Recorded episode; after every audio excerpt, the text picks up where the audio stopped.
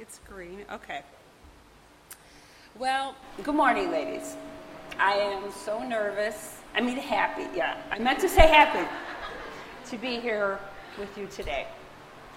And actually, I'm both because I've never done this. I've never spoken in front of a group before. Well, unless you consider that first week of high school, my English teacher told us we'd all have to give a speech on how to do something, five minutes. And I was mortified. Debbie's laughing because she was in that class. I was mortified beyond belief because I knew how nervous I would be.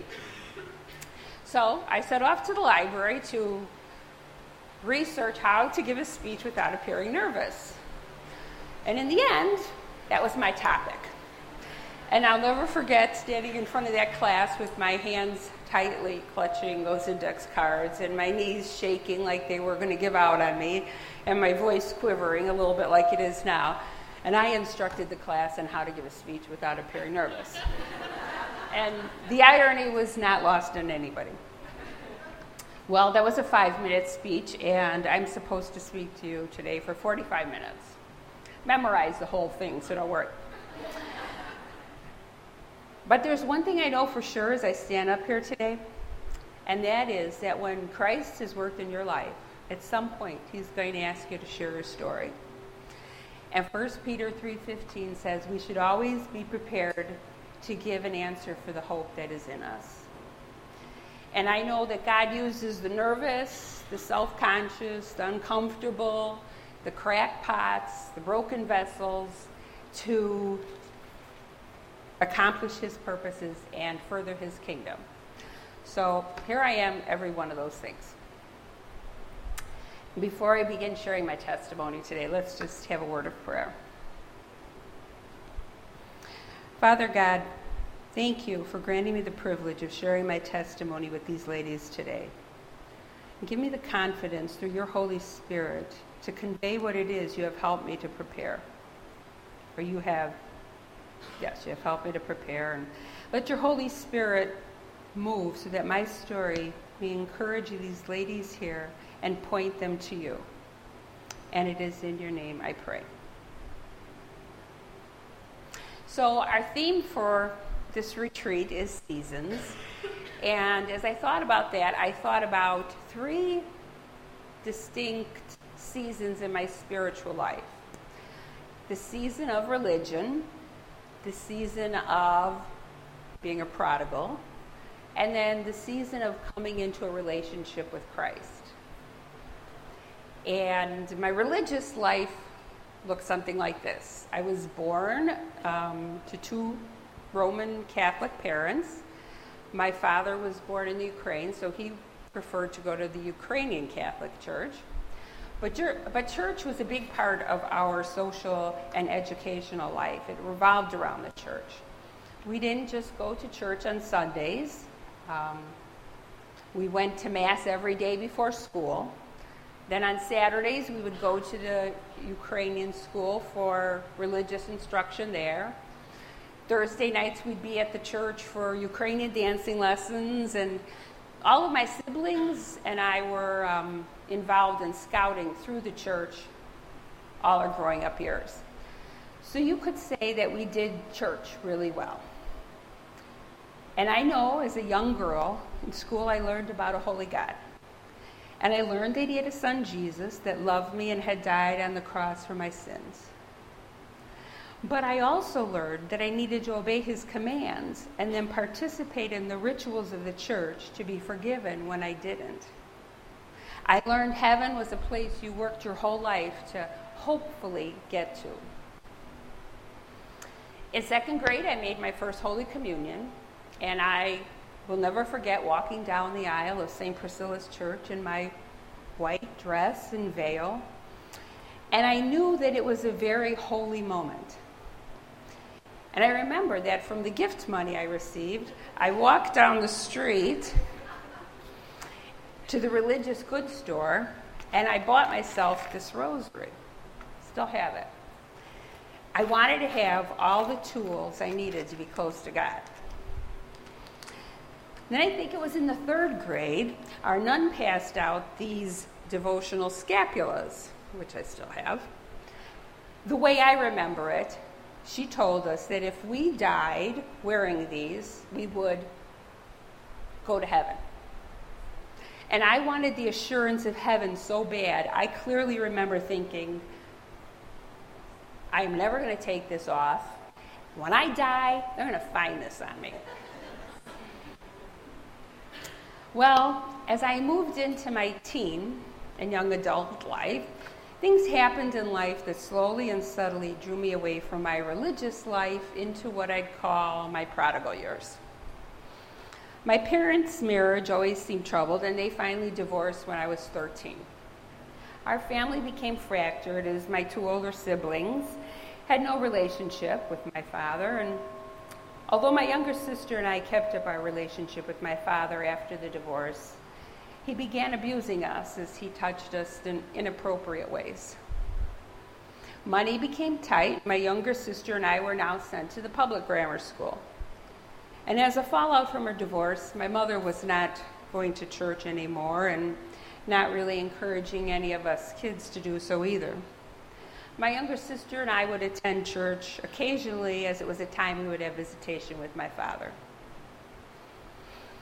In my late teens and early 20s, most weekends were spent with friends living life in 3D, drinking and dancing at discos. What could I say? It was the 70s. Well, I could say it was a time when I was working on my testimony. When I was 21, I would meet the man I would eventually marry in a bar.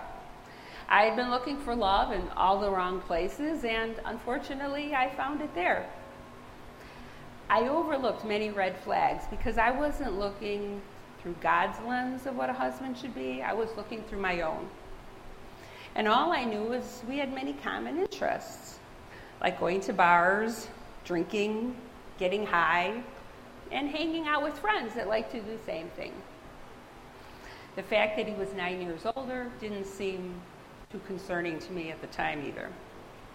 He said he loved me, and given the breakdown of my family, he really wanted to be loved.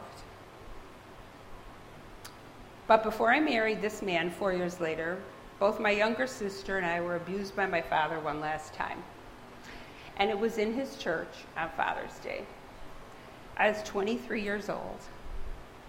Not only did I refuse to see my father for the next 25 years of my life, but I rejected God for the next 10 years of my life. And when I did marry, I found myself once again in a white gown and a veil walking down the aisle of St. Priscilla's church. Only this time there was nothing holy or sacred about being in this church. To me, it was just a wedding venue. At this point in my life, God was totally irrelevant to me. I was a prodigal, determined to live my life my way. As I look back now, though, I can see how God was in the process, even then, of drawing me back to Himself. The Bible says the shepherd will leave the 99 sheep to go after the one who is lost. And I would see that God would come after even an idiot like me. No matter how far I walked away, no matter what sin I became entangled in, God did not reject me. And one of the ways he accomplished this was by blessing me with in laws who were strong Christian believers. My testimony today would not be complete without mentioning Darylyn and Sally. Two people that I believe God used so powerfully in my life. And even though I didn't know it at the time, they were praying for me from the minute I started dating their son. As I was exposed to their faith initially, I clearly remember thinking to myself, wow, these people are really religious. I mean, this was all new to me. I didn't know people who talked about Jesus in their everyday conversation. And the first Christmas, when they gave me a Bible, I was like, you're kidding me. Put it in a drawer somewhere. I mean, we had, I knew people had Bibles. We had a Bible at home, but I didn't know people who read their Bibles. They weren't pushy in your face Christians, but I could see how they continued to show love to me, even though I'm ashamed to say now, I was not the best daughter in law in those early days of my marriage. I thought they were misguided, naive, and clearly over the top with this Jesus stuff. My husband and I moved forward with our lives, buying a home, having a child. My outward lifestyle changed as I quit all those things that would interfere with motherhood drinking, smoking, getting high. My husband, a prodigal himself, was not so interested in changing these things. He was like me, going to live his life his way. Even so, I felt capable of handling life. I had a good job, was hardworking. I felt I was a strong, competent woman. I thought I had all I wanted a husband, a child, a home. Things I had ached for as I watched my family fall apart as a young girl. Well, I didn't know that a huge storm was coming that would consume the next 20 years of my life. But God did. And in His loving kindness, He put me in the lifeboat before the storm hit.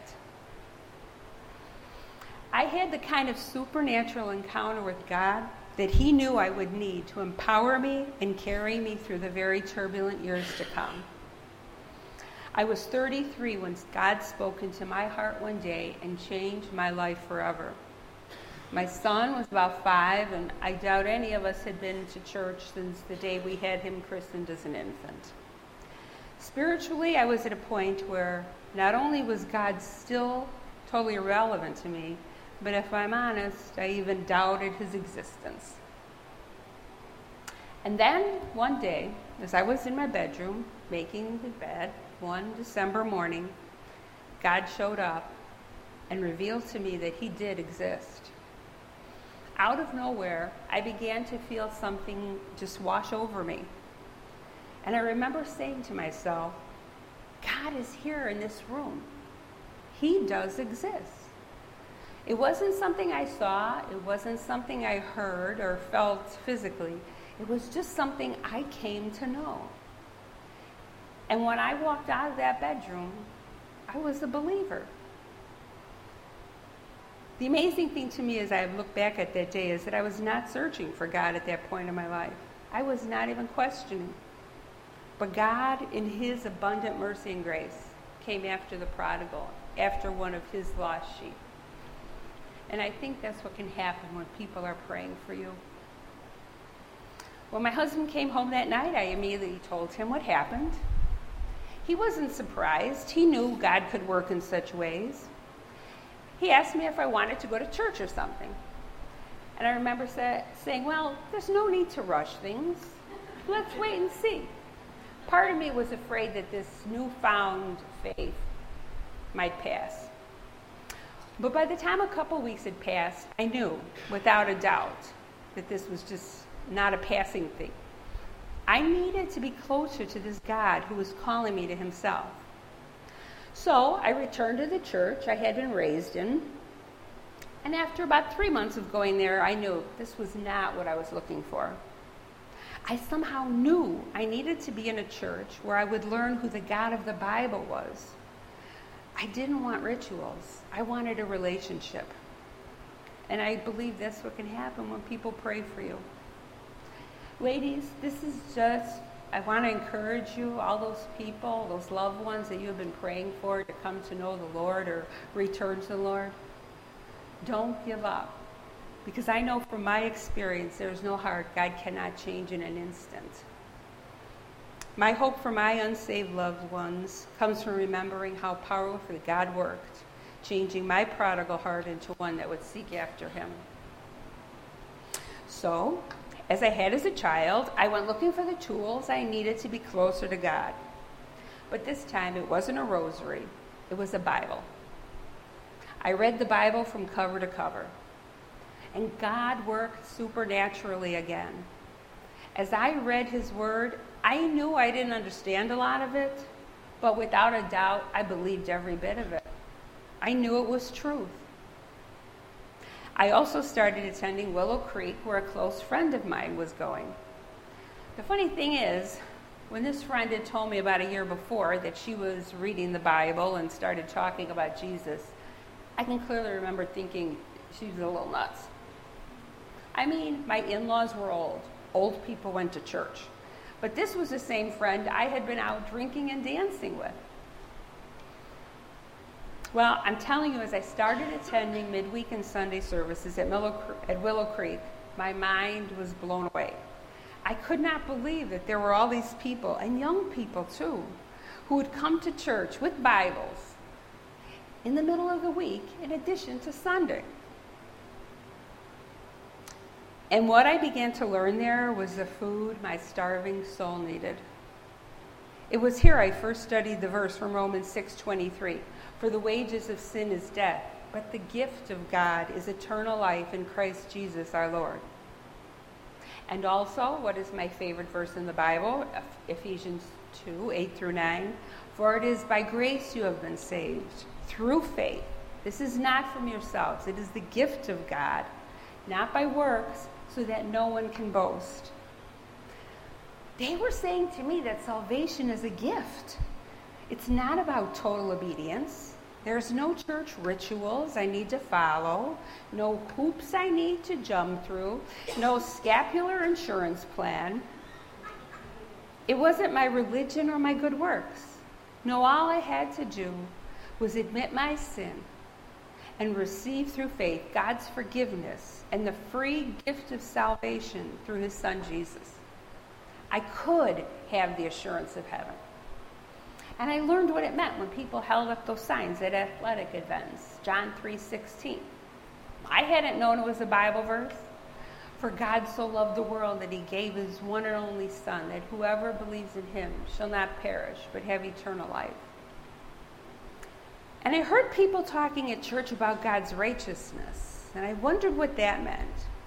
And slowly I learned and accepted the truth that through the work of Christ on the cross, his paying the penalty for my sin, that if I were to simply receive the gift he offered to me, the righteousness of Christ, his holy, sinless nature, would be imputed to me, and I could stand faultless before God.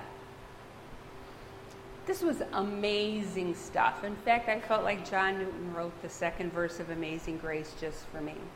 Tis grace that taught my heart to fear, and grace my fears relieved. How precious did that grace appear the hour I first believed. It was God's absolute grace that showed me how far I had moved away from Him. And it was God's grace that removed from me the guilt I had for walking so far away from Him. And it was God's grace that brought me into a relationship with Him. It was as Ephesians 2:13 says, "Now in Christ Jesus, you who are far away from God are now brought near." I was baptized at Willow Creek that year and I began my walk with the Lord. I know my in-laws continue to pray for me throughout this time. And I know they were especially thrilled when one Christmas I asked them for a Bible. I wanted the really nice one, the leather one, where they put your name on the bottom. And I love that they wrote in here that it was from mom and dad and that they gave it to me Christmas Day in 1999. Thankfully, God started to change me and helped me be the daughter in law to them I should have always been. So, while my in laws were happy for me, my husband, however, was lukewarm about my newfound faith, as it meant now I wanted to live a different kind of lifestyle. I wanted to raise our child in the church, and I wanted my husband to come to church as well. He said he didn't like large churches, so we looked for and found a smaller church near our home. But in the end, he wasn't really interested in attending church regularly, as he really didn't want his lifestyle exposed in any way. He would go for a while, but then always fall away before anyone got too close. And my own family? Well, they thought I was taking this Jesus thing a little too far. They didn't mind if I had a little religion or a crutch, if that's what I needed. But the way I was letting my faith change my whole life seemed over the top to most of them. Now they thought I was the one who was misguided, naive, and clearly over the top with this Jesus stuff. By this time, I was into what I'd call the third season of my spiritual life, the season of a relationship with Christ.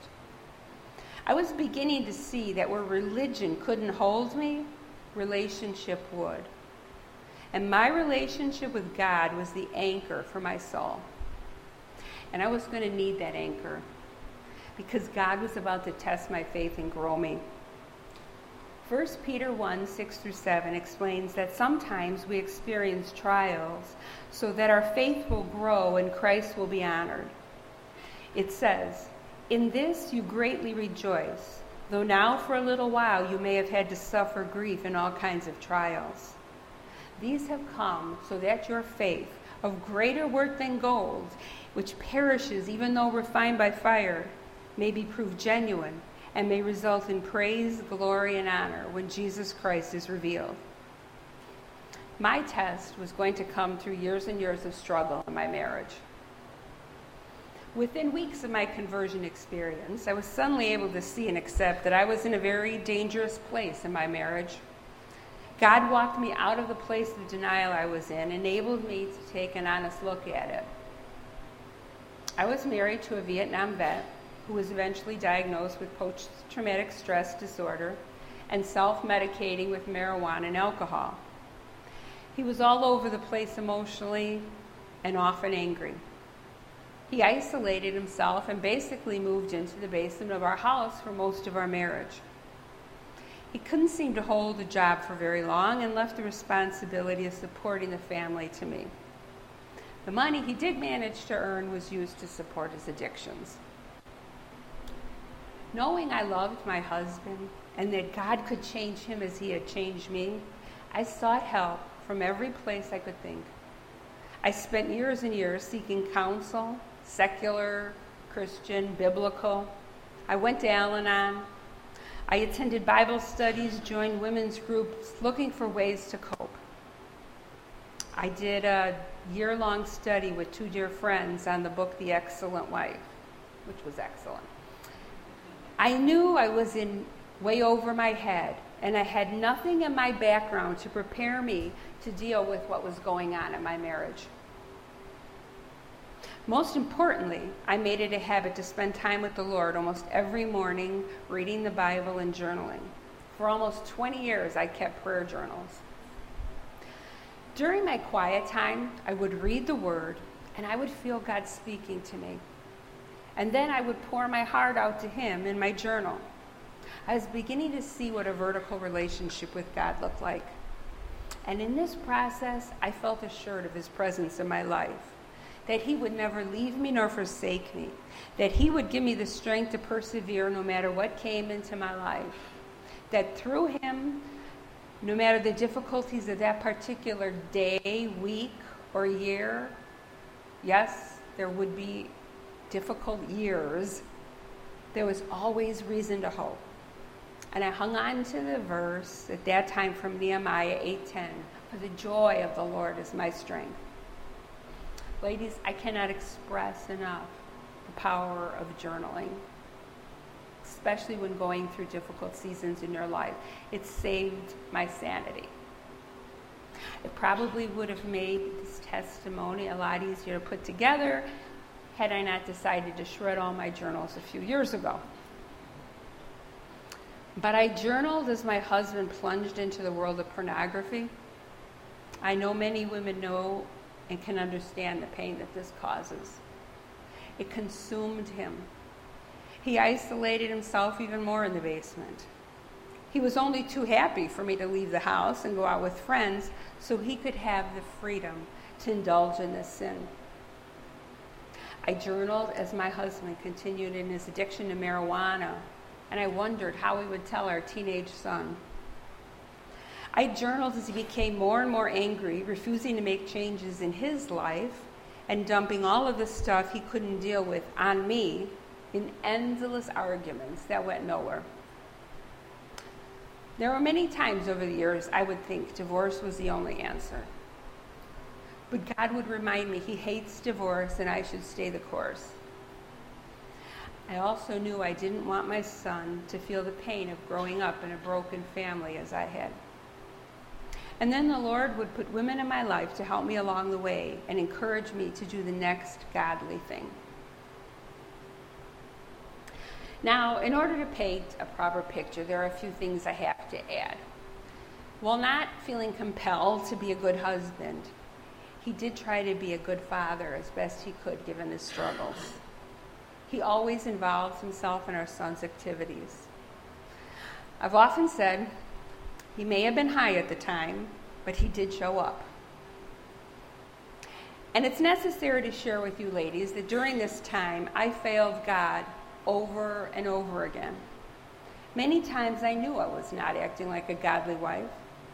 I felt like my life and marriage was so out of control, I fought back by trying to control every aspect of it instead of letting go and letting God be in control of it. I was often resentful and angry myself through those years. I knew I was called to be respectful to and love my husband as an act of obedience to God. I often excused my behavior by saying, Yes, God, but look what I'm living with. A man who works to support his addictions, who has left me with the responsibility of paying the bills, you can't expect me to love and respect a man like that.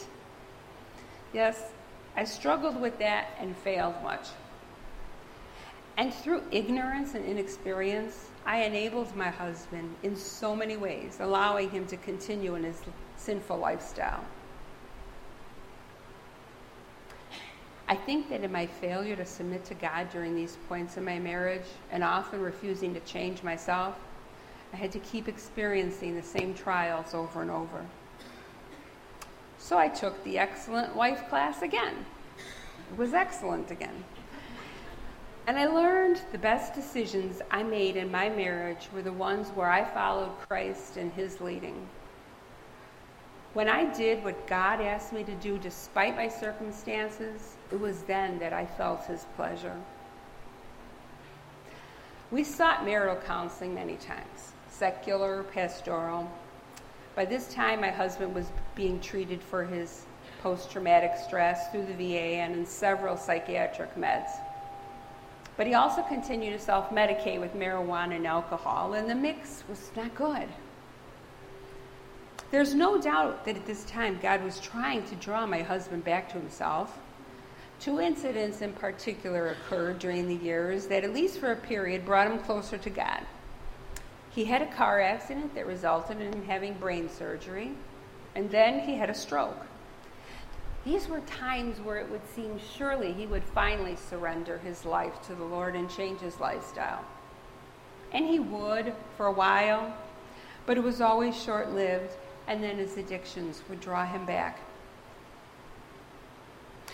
It was during this time he agreed to go with me to a female Christian counselor a good friend of mine hadn't seen.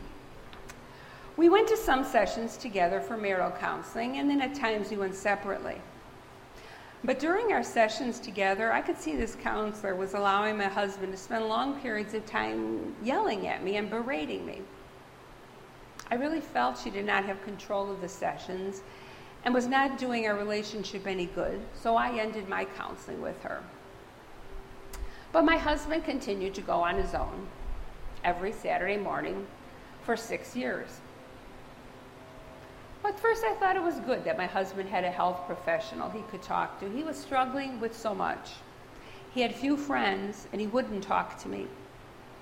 So I wasn't too alarmed when the weekly Saturday morning visits also started to include midweek phone conversations. And when he started attending the same church as she did, part of me was glad that he was finally going to church willingly without me dragging him there even if it was not the church my son and I attended. To add to my husband's struggles, during this time, both of his parents died within a year of each other. This sent my husband into a tailspin and a downward spiral of increasing drug use, drugs beyond just marijuana. The pornography was overtaking him, and he was unable to cover up its grip on him. Through his inheritance, he now had money to indulge his carnal desires, even more than before. I prayed that this Christian counselor would help him see the ways he was choosing to deal with his pain would lead no place good. But I began to suspect something was not right. I couldn't figure out what. For almost a year, I prayed that God would reveal what was amiss with this counselor. And one day he did. After a week away visiting my sister out of state, I was downstairs in the basement doing the laundry, and I felt God leading me to look in the garbage that was right there. In it, I found a crumbled up letter he had written her. It was clear from that letter they had expressed feelings of love to each other. And while I thanked God for answering my prayer and revealing the truth, I felt so betrayed by both of them. I came to find out this was an emotional affair that had been going on for years. Well, what followed was horrible. When it was exposed, the pastor of her church became involved, the pastor of my church became involved, other Christian counselors became involved. She was instructed she could not see or talk to my husband anymore. And I saw my husband become somebody I absolutely did not recognize. I was told he was calling her and leaving messages on her phone, one day calling her 16 times, begging her to call him back. He tried to coerce me to return to marital counseling with her, not that he cared about our marriage, but so that he could see her. It took him well over a year to accept he was not going to see her again, and I sat and watched my husband mourn the loss of a woman he loved.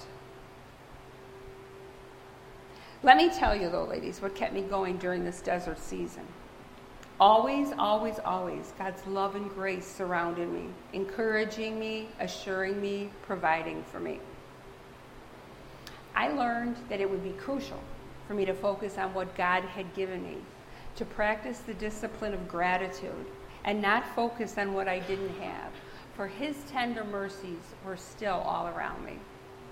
Lamentations 3 5 through 6 was the first piece of scripture I ever memorized, and I said it most mornings.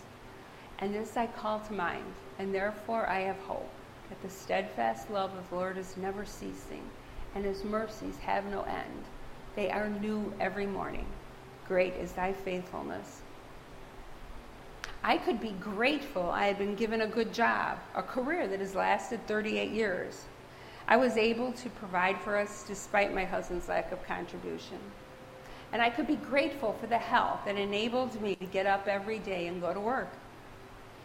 And I was so grateful to be able to raise our son. I'd always wanted more children, but they didn't come.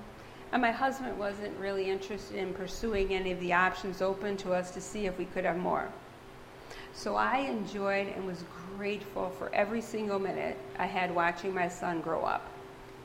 I was grateful too, he was an easy child to raise. I was grateful for the women friends the Lord put into my life. He blessed me with many godly Christian women, so I wouldn't start thinking it was a new man I needed, but that it was more of Himself. Many of them are here today, some aren't, but always there was someone to call, someone to encourage me, someone to remind me to trust God's plan for my life. I was grateful for God's grace that I was able to reconcile with my father after 25 years. When his wife called to say he was quite ill, God immediately laid it on my heart that I needed to forgive him and witness to him. I had the opportunity to share the gospel with him, and from his response to it and the way we prayed, I believe he was saved before he died.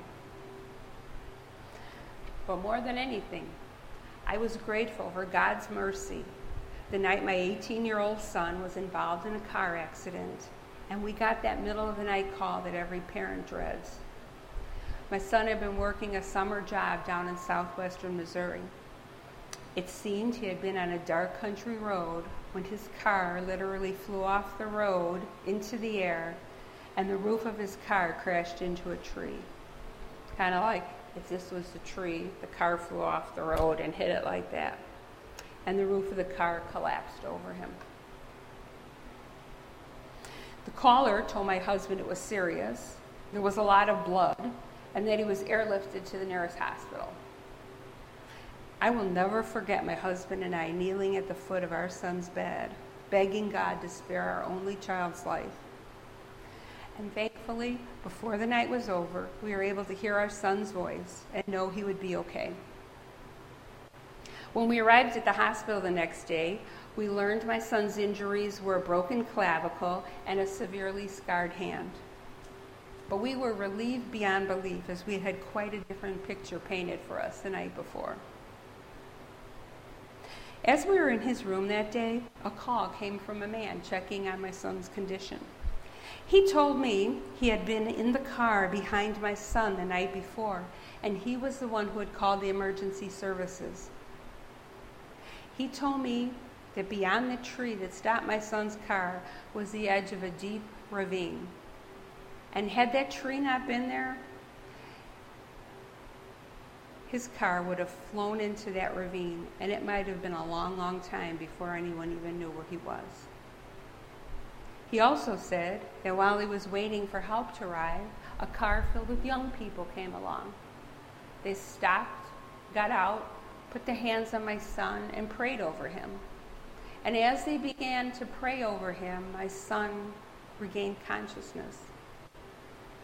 I thanked him profusely, telling him that as parents, we always want to be there when our children are in harm's ways. But God said God sent his angels that night through this man and these young people to watch over my child on that dark country road. So much to be grateful for. And yet, for reasons I didn't understand, I didn't see God answering my prayers to heal my husband, free from free him from his addictions, or restore my marriage. His parents had left him a not so small inheritance as well as their house in Kentucky. After years of being content to let me support the family, he now saw this inheritance as his alone. He used much of the money to feed his carnal lifestyle, which escalated greatly. He escaped down to the house in Kentucky as much as he could and he talked about moving there alone. It was his chance to remove himself from a marriage he no longer wanted to participate in. Ladies, I fought hard to keep my marriage together for many, many long years. I never, ever wanted to be divorced. But married to a man who would not invest himself in our marriage, either emotionally, financially, or really in any way, and who refused to listen to the counsel of very caring Christian men, as well as biblical counselors, to deal with his addictions and work at repairing our relationship. After 25 years of marriage, I told my husband I wanted a divorce. It was an incredibly painful and devastating time, of course. I know that's why God says He hates divorce. I felt I failed God I felt like I was losing my family, or at least the family I pictured I would always have. And I grieved for my son, who would now have the same legacy I had of parents who were divorced. There were times I didn't feel it, but I believed Romans 8:28 that says, "And we know that in all things God works for the good of those who love him, who have been called according to his purpose." When God works all things for the good of those who love Him, it doesn't change the past, but it changes the story we tell about it. And I've shared with you the story of a beyond difficult marriage, but I also have to share with you what I believe about it. And that is that it was through that marriage, faced with problems I myself could not handle, that were way beyond me and my self sufficiency and very importantly, having the in laws that I had praying for me, that I came to have a relationship with Jesus. And if that is the only way my stubborn, prodigal heart would finally see my need for the Lord in my life, then I'm grateful for it, and I would do it all over again. That's not to say I didn't have a lot of questions for God. I wondered why he didn't answer the 20 plus years of prayers that were offered up to restore my marriage. Surely that was a godly request. Why did my husband have to remain in his addicted lifestyle despite all the people praying for him? And why wasn't he, who was raised knowing Jesus, brought back to the fold? That's also not to say I didn't fight with a lot of things that wanted to inhabit my empty heart after my divorce. I wish I could tell you I rose up every day confident that God would be all I needed for that day and trusting Him completely. But I didn't. At times I looked to other things. Oftentimes I let food be my comfort. James 1 2 says, We are to consider it pure joy whenever you face trials of many kinds so I was to consider it pure joy when I heard that within two years of our divorce, my ex husband is engaged. And I was to consider it pure joy that my one and only child is now moving to California. And I am to consider it pure joy that I'm now living alone in a house where my family used to live. But James goes on to say, because you know that the testing of your faith develops perseverance. Perseverance must finish its work so that you may be mature, you may be mature and complete, not lacking anything. The truth is that God was to, trying to show me he would use all the disappointments and sadness in my life to grow me into a mature Christian. It was not about my disappointment, it was about his appointment.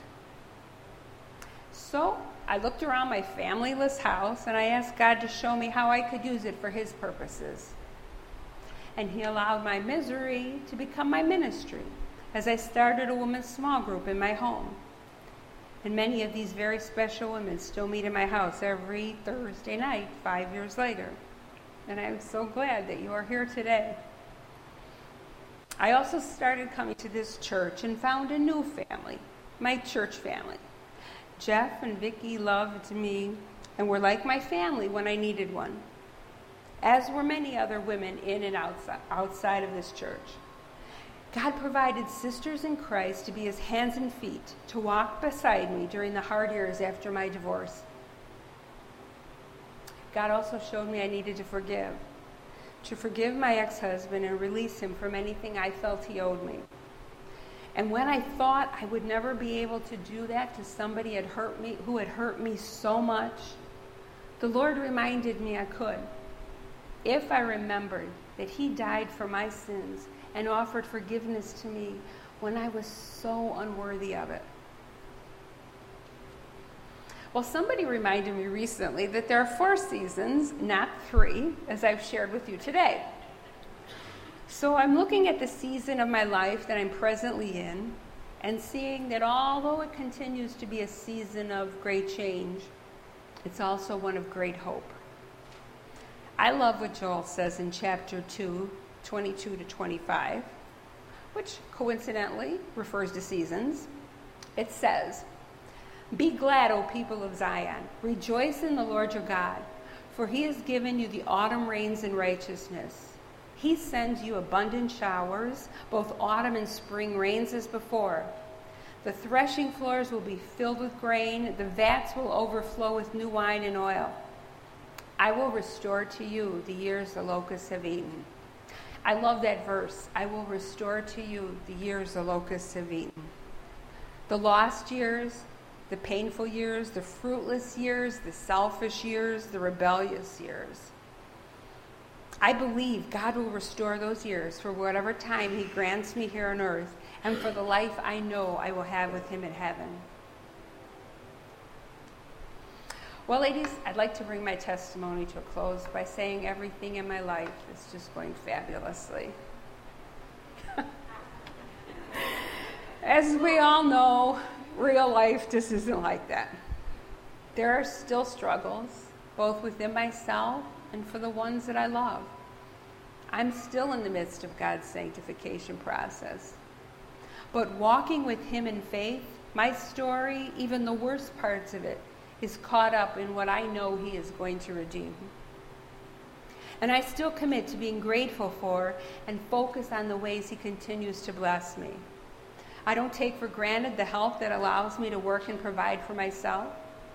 I am grateful for new relationships He has brought into my life.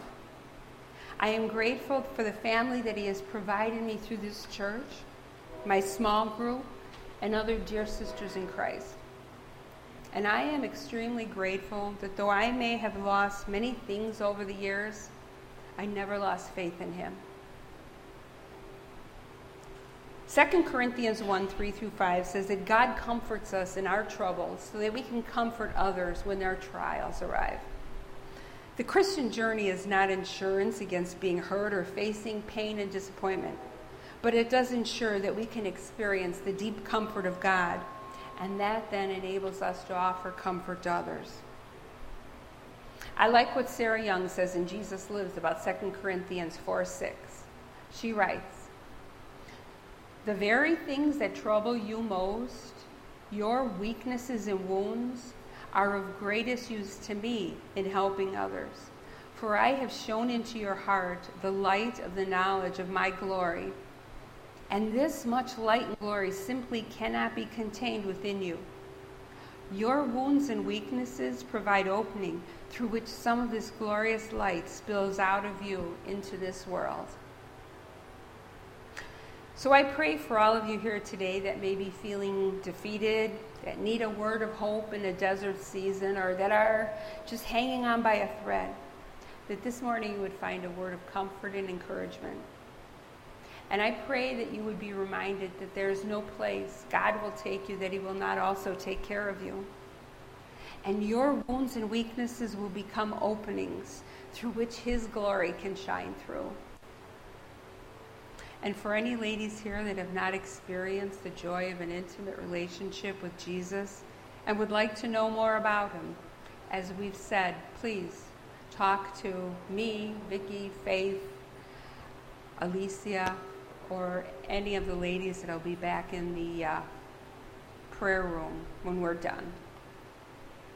And with that, I'm done. And I believe I'm supposed to close us